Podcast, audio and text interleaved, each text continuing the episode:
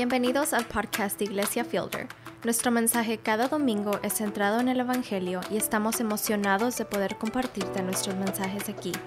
Gracias por acompañarnos. Esperamos que Dios se mueva de manera especial en tu vida mientras escuchas.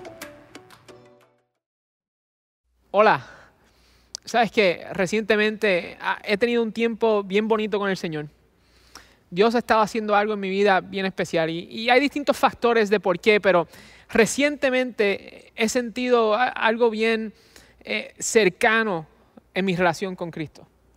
Y hay varios factores, como les dije anteriormente, pero yo sé que mucho de eso tiene que ver con lo que Dios está haciendo aquí en la iglesia. Primero que nada, estos servicios digitales ha sido algo que Dios ha podido usar para, para demostrar su poder y demostrar su gloria a tanta gente alrededor del mundo. Y eso a mí me llena de emoción.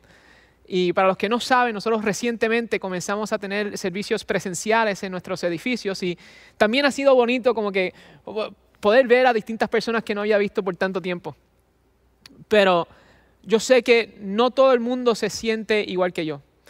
Yo sé que yo quizás estoy experimentando algo que no tantas personas han podido sentir durante este tiempo.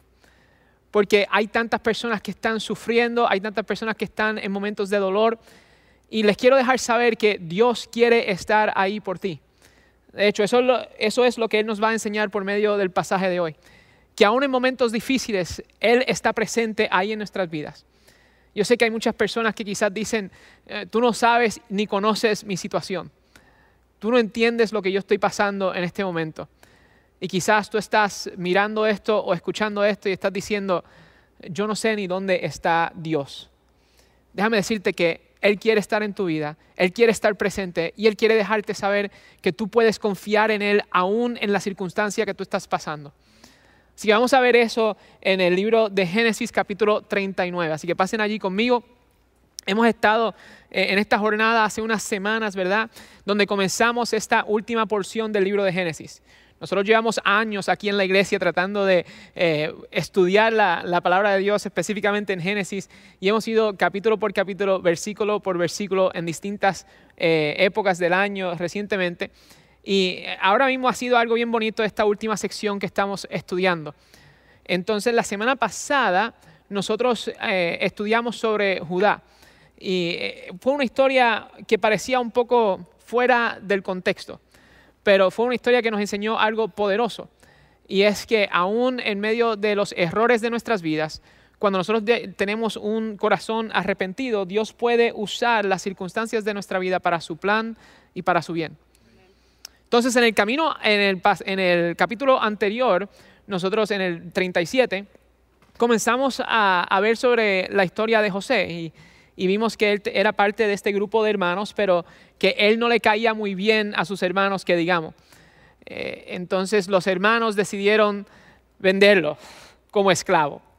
Estaban cansados de él eh, y, y ahí fue donde dejamos la historia de José. Fue cuando él fue vendido como esclavo. Y hoy vamos a comenzar a leer dónde es que José se encuentra en este momento. Versículo 1 del capítulo 39 dice así. Cuando José fue llevado a Egipto, los ismaelitas que lo habían trasladado allá lo vendieron a Potifar, un egipcio que era funcionario del faraón y capitán de su guardia. Ahora bien, el Señor estaba con José y las cosas le salían muy bien. Mientras José vivía en la casa de su patrón egipcio, éste se dio cuenta de que el Señor estaba con José y lo hacía prosperar en todo. José se ganó la confianza de Potifar y éste nombró mayordomo de toda su casa y le confió la administración de todos sus bienes. Por causa de José, el Señor bendijo la casa del egipcio eh, Potifar a partir del momento en que puso a José a cargo de su casa y de todos sus bienes. La bendición del Señor se extendió sobre todo lo que tenía el egipcio, tanto en la casa como en el campo por esto Potifar dejó todo a cargo de José y tan solo se preocupaba por lo que tenía que comer. Aquí nosotros vemos que José termina en la casa de Potifar y Potifar es alguien importante en el mundo egipcio, ¿verdad? Eh, dice ahí que él es un capitán de la guardia del faraón y que él era un funcionario del faraón. Quería decir que no solamente era importante, sino que tenía recursos.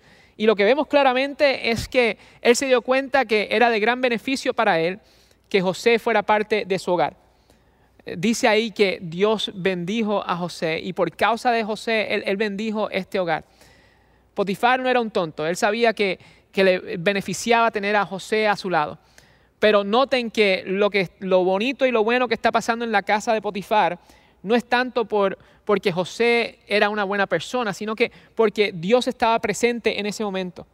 Entiendan, eh, José acaba de ser vendido como un esclavo y termina en la casa de Potifar y gana algún tipo de favor en, los ojos de Potifar.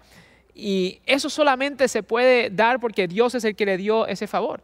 Dios es el que le está dando estas bendiciones. Y gracias a Dios, Él es el mayordomo de la casa y de toda la administración de los bienes. Quiere decir que Él se encargaba de todo lo que estaba ocurriendo dentro y fuera del hogar. Esto es solamente algo que puede hacer Dios para poder traer este tipo de bendición a esta gente. Y Potifar había comenzado un, deseo, un interés bien especial en, en José, por la manera en que José le traía buenas cosas al hogar. Pero Potifar no era el único que se dio cuenta de que José era buena gente, que digamos. Vamos a seguir leyendo para que vean de lo que estoy hablando. La segunda parte del versículo 6 dice así, José tenía muy buen físico y era muy atractivo. Después de algún tiempo, la esposa de su patrón empezó a echarle el ojo y le propuso, acuéstate conmigo. Pero José no quiso saber nada, sino que le contestó, mire señora, mi patrón ya no tiene que preocuparse de nada en la casa porque todo me lo ha confiado a mí. En esta casa no hay nadie más importante que yo. Mi patrón no me ha negado nada excepto meterme con usted, que es su esposa. ¿Cómo podría yo cometer tal maldad y pecar así contra Dios? Y por más que ella lo acosaba día tras día para que se acostara con ella y le hiciera compañía, José se mantuvo firme en su rechazo. Aquí la cosa se está poniendo bien peligrosa para José. ¿Verdad? Sabemos que José era buena gente, que digamos, él tenía mucha inteligencia y aparentemente era good looking, ¿verdad? Como decía mi mamá. Y la, la esposa de Potifar termina comenzando un interés en él que no era saludable. Y no sabemos exactamente cuál era la motivación detrás de por qué estaba haciendo esto. Hay, algunas personas que pueden decir quizás ella quería causarle celos al esposo, pero honestamente no sabemos. Lo que sabemos es que ella era sumamente persistente. Ella no paró de acosar a José. Y José aquí se mantuvo en su lugar. Y si nos ponemos a pensar, esto no hubiese sido tan difícil para que José se saliera con la suya. Sabemos que como José es el que está a cargo de todas las cosas de, los negocios y del hogar, pues no más probable él no estaba muy presente en el hogar. Y quién sabe lo que él estaba haciendo fuera del hogar. Así que sabemos que él tenía la oportunidad para salirse con la suya en esta, en esta opción, pero resulta que él no hace eso. Él se mantiene fiel a lo que él entiende que es correcto. Y aquí es donde nosotros podemos ver un, poco del carácter de José. Hemos visto una transformación en la vida de José, porque como dije en el, capítulo 37, José se consideraba un mocoso, eh, era un chismoso, era alguien que estaba tratando de exaltarse a él mismo. Y aquí vemos que él tiene la oportunidad para eso, pero no, no actúa a esa oportunidad. Sino que él dice, yo, yo tengo que honrar a Dios y tengo que honrar a, mi patrón. Él se está dando cuenta, número uno, que Dios es el que está presente, que la razón por la cual Él está donde está es porque Dios así lo quiso y que lo más probable tiene un buen propósito con eso y Él no quiere dañar eso. Él no quiere irse en contra de lo que Dios tiene para Él. Pero a la misma vez, muchas personas van a querer hacer el enfoque de este pasaje el carácter de José. Déjame decirles que al estudiar el pasaje entero, me, doy cuenta que sí, el carácter es importante y sí, hubo una transformación donde él se enfocó más en el honor y, en obedecer que el seguir sus propias pasiones o las oportunidades que tenía. Pero es importante ver el contexto. Tenemos que entender todo lo que está pasando y ocurriendo en este lugar. Cuando nosotros vemos el contexto, ¿verdad? Al principio nosotros quizás pensamos que el capítulo 38 está ahí incorrectamente puesto o está raro en su lugar. Pero verdaderamente el capítulo 38 nos, nos da un poco de luz a entender lo que está ocurriendo en el capítulo 39. vemos un contraste entre dos hermanos. Vemos a Judá, que es el hermano, uno de los hermanos mayores de, José, que al principio del capítulo está actuando en sus pasiones. Al opuesto que lo que vemos aquí de José, que está tratando de actuar en honor. Y entonces Judá pues llega a un momento de arrepentimiento, pero aún así hizo un error. Algunos dirían que causó un horror también, o sea, lo que hizo fue terrible. Pero dado a su arrepentimiento, Dios en su gracia usa esas circunstancias para el bien y para su plan. Y vimos eso al final del capítulo 38 cuando menciona a Fares y nosotros aprendimos la semana pasada cuando estudiamos este capítulo que Fares era parte del linaje de Jesucristo. Así que sabemos que por medio de este linaje llega el Salvador del mundo. Pero Judá, eh, él no hizo lo correcto. Él hizo lo incorrecto y tuvo que llegar a un lugar de arrepentimiento.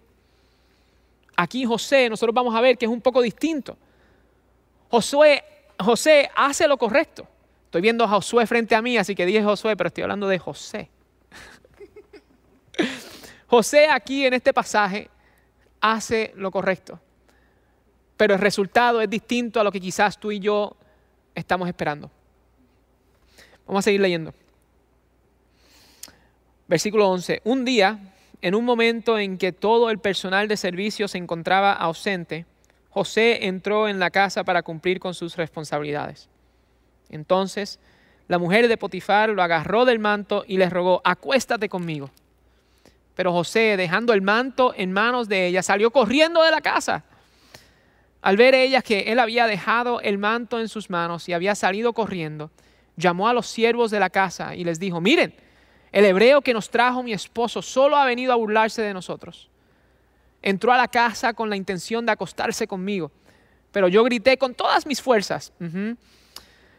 En cuanto me oyó gritar, salió corriendo y dejó su manto a mi lado.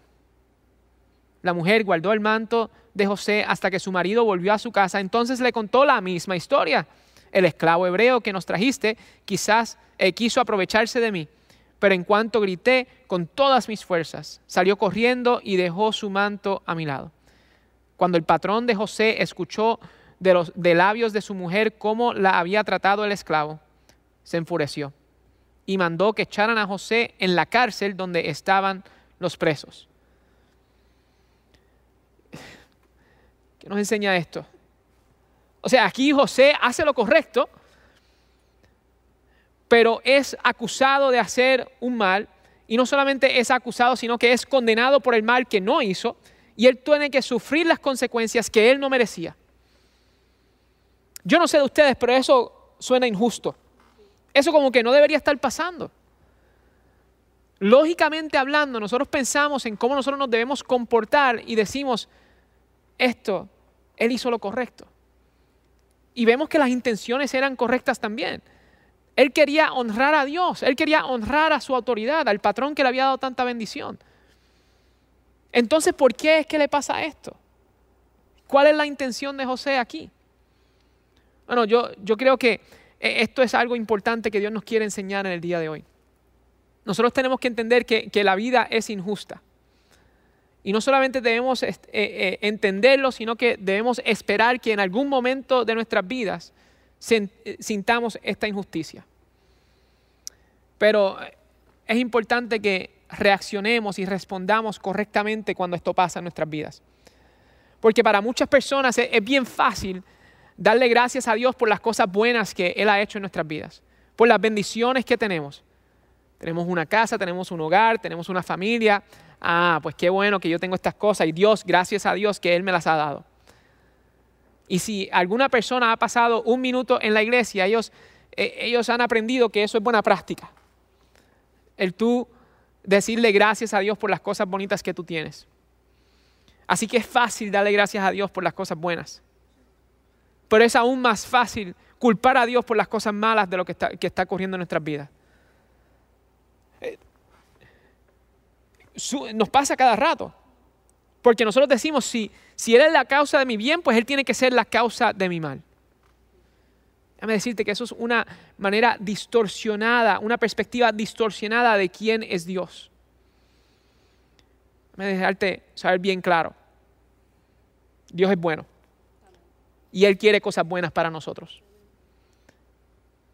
Y si tú quieres ver lo bueno que es Dios, vayan al primer capítulo de este libro de Génesis para que vean la creación que Él hizo, cómo Él trabajó por, por seis días para darnos todas estas cosas, para que nosotros nos las disfrutemos, la desarrollemos y veamos crecer este, eh, eh, eh, esta tierra, podamos disfrutar de las cosas buenas que Él creó para nosotros.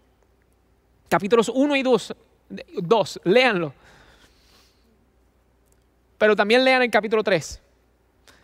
Porque en el capítulo 3 es cuando de momento entra el pecado y estamos en un mundo quebrantado. Nosotros, dado el pecado que está en nuestro corazón, traemos el quebrantamiento a esta creación perfecta que Dios había dado. Y por eso es que ocurre en estos momentos de injusticia. Por eso es que ocurre en estos momentos que no hacen sentido, que se sienten que, que estamos recibiendo algo que no merecemos. Pero se nos olvida que lo que merecemos es muerte por nuestros pecados. Se nos olvida que la gracia más grande es poder levantarnos cada día con vida. Porque el momento, la Biblia nos enseña que el momento en que nosotros pecamos merecemos la muerte. Es increíble. Es reconocer y, poder entender que los momentos difíciles en nuestra vida no están ahí para nosotros culpar a Dios.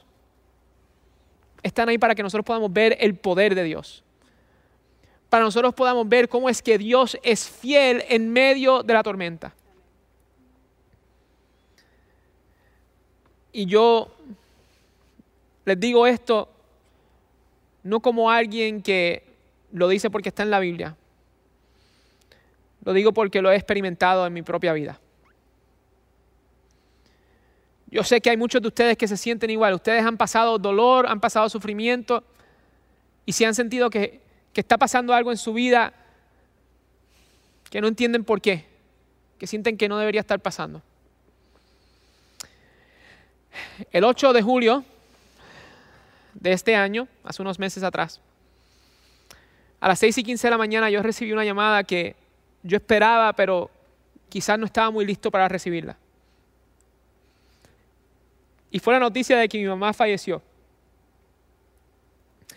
Y quizás algunos de ustedes que están aquí, algunos de ustedes que están viendo esto, conocen un poco de la historia de mi mamá. Ella batalló con Alzheimer's por, por casi 20 años.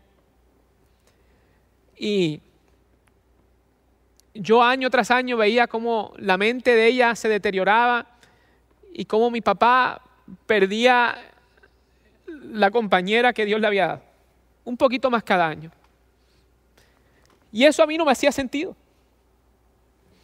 Entonces yo llego, llegamos a este punto en la vida de ella donde sabemos que está deteriorando, ella está a punto de irse a morar con el Señor y nosotros lo entendíamos, lo sabíamos. Pero no, no esperábamos que ocurriera de esta manera. Ella entra al hospital en junio y nosotros decimos, nos preguntamos una vez más, esto era algo que pasaba regularmente con ella, ¿será esta la vez que, Dios se la va a llevar? y resultó que sí. Así que la muerte de ella fue algo difícil. Pero hubieron tantas cosas que lo complicaron aún más que yo no entendía. Primero que nada, lo joven que era ella. Ella tenía 61 años cuando falleció. Este tipo de, enfermedad, de la demencia, es algo que normalmente ocurre más tarde en la vida. Nosotros no esperábamos tener que, que lidiar con esto tan temprano. Entonces, encima de eso, tú pones las complicaciones del COVID, que hay muchos de ustedes que saben de lo que yo estoy hablando, que han experimentado las complicaciones del COVID. No podía ir a visitarlas regularmente al hospital, no podíamos estar todos juntos. Entonces, el día que ella fallece, llamamos a papi y él también lo esperaba, sabía todo, pero me dice, Tony, yo no, no me siento bien, estoy enfermo, no, no me puedo parar de la cama, tienen que ir ustedes al hospital, lidiar con toda la logística de lo que está pasando. Y, y yo los llamo más tarde. La próxima llamada que yo recibo horas más tarde es que a mi papá los tienen que llevar al hospital. Gente de, la iglesia de él tienen que, llevárselo al hospital porque eh, la, presión de sangre está muy alta, eh, él no estaba respirando bien. Y cuando yo hablo con las enfermeras en el hospital me dicen que él estaba a punto de darle un infarto. Así que yo me pongo a pensar, Dios, te vas a llevar a los dos padres míos en un mismo día. ¿Es eso lo que vas a hacer? Yo no entendía lo que estaba pasando.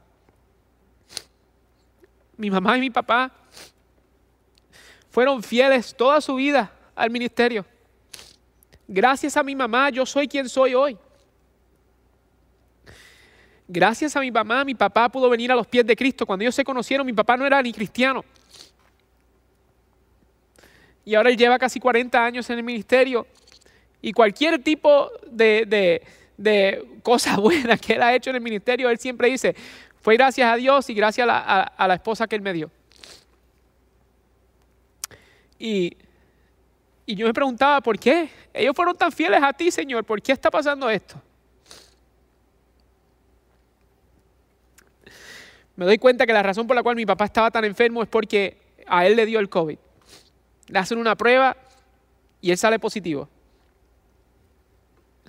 Él había acabado de estar en mi casa porque estábamos trabajando con mi mamá, así que yo me tengo que hacer la prueba también. Resulta que yo salgo positivo. ¿Ahora qué? Yo eh, tuvieron que cerrar las oficinas de la iglesia por dos semanas por mi culpa. Tantas personas se tuvieron que hacer el examen y hacer la prueba para ver si, ellos también salían positivos porque, porque habían pasado tiempo conmigo. Entonces, e, encima de eso, o sea, no solamente se complica la cosa para la, para, la gente alrededor mía. Yo no voy al funeral de mi mamá. Yo no puedo viajar al funeral de ella. Yo asisto al funeral por medio de Zoom. Gracias a Dios por la tecnología. No, me estoy quejando, pero, pero les tengo que decir, fue difícil. No era la manera en que yo me lo esperaba. Y yo llegué a un momento y le pregunté a Dios, ¿por qué? ¿Qué está pasando aquí? ¿Por qué es que esto está ocurriendo en mi vida? Mi mamá no se merece esto, mi papá no se merece esto. O por lo menos esa fue la manera en que yo me sentía en ese momento. Y yo les digo la verdad, preparándome para este mensaje, Dios fue bien claro en, en decirme, yo tengo algo para enseñarte a ti, Tony. Y al enseñártelo a ti, yo quiero que otras personas quizás aprendan también un poco de lo que Dios puede hacer en tu vida. Yo llegué a un momento donde yo sentí, donde yo sentí que Dios me estaba diciendo, tú tienes que confiar en mí. Tienes que confiar en mí que yo tengo un buen plan para esto. Y tú que me escuchas, te digo que Dios te está diciendo lo mismo a ti. Aquella persona que está viendo esto, ahí mismo donde tú estás, que, que está sintiendo que estás pasando un, dolor, un sufrimiento que no entiendes por qué. Dios te está diciendo, yo estoy aquí por ti. Yo quiero estar aquí para ayudarte por medio de esto. El culpar a Dios por nuestros problemas lo que va a hacer es alejarnos más de Él. Y Él lo que quiere es acercarse a nosotros. Él lo que quiere es que nosotros sintamos su amor. Él lo que quiere es que nosotros entendamos la bondad, la fidelidad, la gracia, la paz que Él quiere que nosotros tengamos en Él. Así que cuando yo veo esta historia, yo me imagino que José llegó un momento donde él se está haciendo esa misma pregunta. ¿Por qué? Yo acabo de hacer las cosas bien hechas. Yo me pude haber acostado con esa persona, pero no lo hice por honor, por honor a ti, Dios. ¿Por qué me está pasando esto? Y más tarde lo que vamos a ver es que Dios tenía un plan. Gracias a estas circunstancias, estos son pasos para llegar a un momento donde Dios va a usar a José para no solamente salvar a su familia, pero salvar a la nación entera de Israel. Y proteger ese linaje que hablamos en el, del capítulo pasado, el linaje de Jesucristo. Pero José no lo puede ver. José no puede ver eso en este momento, él tiene que confiar en Dios. Pero miren lo que Dios hizo por él. Miren los últimos versículos. Pero aún en la cárcel, el Señor estaba con él y no dejó de mostrarle su amor. Hizo que se ganara la confianza del guardia de la cárcel, el cual puso a José a cargo de todos los prisioneros y de todo lo que allí se hacía. Como el Señor estaba con José y, hacía prosperar todo lo que él hacía, el guardia de la cárcel no se preocupaba de nada de lo que dejaba en sus manos. Dios se mantuvo fiel. Dios se mantuvo fiel en la vida de José. Y lo vemos aquí claramente, específicamente. Miren el versículo 21. Yo quiero, yo quiero que tú veas esto. El versículo 21 dice, el Señor estaba con él y no dejó de mostrarle su amor. Esa es la promesa que Dios te está dando en el día de hoy. Él no va a dejar de mostrarle, de mostrarte el amor de Él. Él no va a parar de hacerte sentir el amor de Él en tu vida. Y nuevamente les digo esto, no con promesas vacías, sino por experiencia también. Me acuerdo el momento en que yo sentí el amor de Dios por medio de la situación de mi mamá. Acabamos de, decirle a Dios en esta tierra por medio de Zoom y yo le doy fin a la llamada de Zoom y yo estoy llorando, eh, acabo de sentir todo este dolor y en ese momento Dios me dice, mira a tu alrededor yo y mi esposa que está a mi lado, llorando conmigo, veo a los hijos que tengo jugando en el otro cuarto, ellos no entienden nada de lo que está pasando. Y él me dice, yo voy a ser fiel. Tú quizás no entiendas cómo yo voy a usar la vida de tu mamá para mi gloria, pero yo la puedo usar. Pero tente confiado que la manera en que Tony, tu mamá, vivió su vida por ti, tú tienes la oportunidad de vivirlo por ellos. ¿Y tú sabes lo que me enseñó mi mamá? Cómo vivir para Cristo. Cómo vivir enfocado en la eternidad. Cómo vivir sabiendo que este mundo no es lo único que está para nosotros. Iglesia, esto es lo que Dios te quiere enseñar en el día de hoy. Él quiere que ustedes entiendan el amor de Él. Tú lo puedes sentir en todo momento. Y sí, quizás tú puedes entender un poco de mi situación porque quizás has pasado por algo similar. Pero quiero dejarte saber que la esperanza no está en las situaciones de otras personas o en las circunstancias tuyas. Nuestra esperanza está en Jesucristo, porque la fidelidad que nosotros podemos ver en los momentos difíciles lo podemos ver en el Evangelio de Jesucristo. Nosotros sabemos que Dios se mantuvo fiel porque sabemos que Él fue fiel por medio de Cristo en la cruz. Quiero que comprendan algo un momento. Jesucristo, siendo completamente Dios, se hace hombre eh, eh, y vive una vida perfecta. Y luego de vivir una vida perfecta, toma la muerte que no merecía, una muerte que merecíamos tú y yo. Toma la muerte en nuestro lugar. Para que nosotros podamos tener y experimentar el amor de Él en todo momento. Para que podamos saber que esto es verdad, que el Señor va a estar con nosotros y nos va a mostrar su amor en todo momento. Por eso es que Él fue a la cruz por nosotros. Él sufrió por ti por mí, por amor a ti y a mí. Y cuando nosotros estamos dispuestos a decirle a Jesucristo, Jesucristo, yo quiero que tú seas el rey de mi vida. Yo quiero que tú seas el que controle mi vida. Entonces tú vas a poder experimentar lo que está diciendo aquí. Porque la fidelidad de Dios se demostró de manera perfecta en la cruz. Cuando Él envía a su Hijo Jesucristo a morir en la cruz por ti y por mí y en el intercambio más injusto de la historia de la humanidad, Él es fiel. Porque Jesucristo no solamente toma la muerte, sino que Él resucita al tercer día y derrota la muerte. Quiere decir que Jesucristo ya ha derrotado cualquier tipo de circunstancia que tú estás pasando en este momento. Cualquier tipo de dolor, cualquier tipo de sufrimiento. Él te está diciendo, yo quiero estar ahí por ti. Ya yo derroté el dolor de ese momento. Confía en que yo voy a hacer bien y que tú puedes sentir mi bondad en todo momento. Pero como les dije, esto solamente es posible si tu corazón le pertenece a Él, si tu vida le pertenece a Él. Por eso es que es importante que nosotros respondamos al mensaje que Él tiene para nosotros en el día de hoy. Yo entiendo que Dios tiene algo bien específico para ti que estás escuchando esto en este momento. Él quiere que tú te des cuenta de lo poderoso que Él es, de lo bondadoso que Él es, de, lo, de lo fiel que Él es. Y te lo está demostrando por su palabra y por medio del mensaje del Evangelio.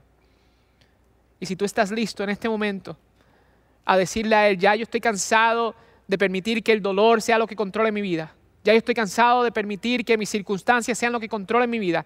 Yo quiero que Jesucristo sea el que controle mi vida. Entonces ahí donde tú estás, déjale saber eso a Él. Déjale saber que estás listo que Jesucristo sea el rey, el que controla tu vida, el que dirige tu vida, el que te demuestra amor en todo tiempo un amor incondicional, un amor que tú no te puedes ganar, solamente lo puedes recibir. ¿Estás dispuesto tú a recibir ese amor en el día de hoy? Si ese eres tú, nos encantaría ayudarte en esa jornada. Nos encantaría conectar contigo y, y para poder hacer eso, por favor, puedes enviar esa misma palabra, la palabra conectar, al número 94253.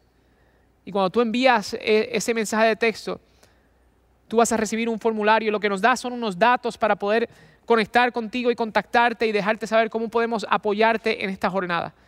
Pero te quiero dejar saber, no tienes que hacerlo solo. La vida cristiana se hizo para, para, para poder vivirla con otras personas.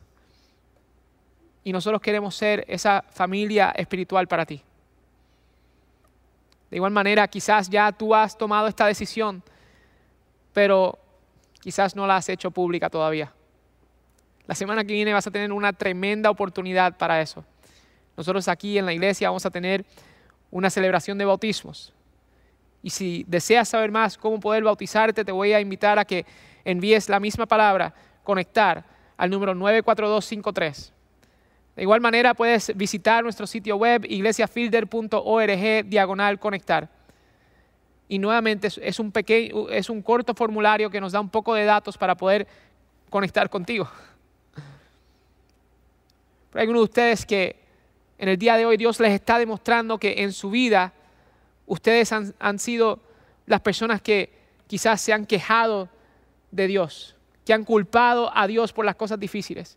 Y Él te está enseñando hoy, para de culparme a mí y ven a mí. Acuérdate que yo estoy aquí por ti y que yo soy el que te voy a demostrar amor por medio de este momento. Yo soy el que te puedo dar la paz, la tranquilidad que tú necesitas en este momento. Así que te voy a invitar a que prepares tu corazón. Nosotros vamos a tomar la cena del Señor eh, en unos minutos y antes de hacer eso, vamos a, a adorar a Dios por medio de una canción. Y en esta canción tú vas a poder declararle a Dios, decirle a Dios, yo sé que tú lo eres todo, tú eres todo lo que yo necesito. Y yo no tengo que culparte a ti por los momentos difíciles en la vida, sino que yo puedo venir a ti en los momentos más difíciles de la vida y reconocer que tú eres poderoso y que tú eres bueno y que tú eres todo lo que yo necesito. Vamos a decirle eso a Dios por medio de esta canción en este momento.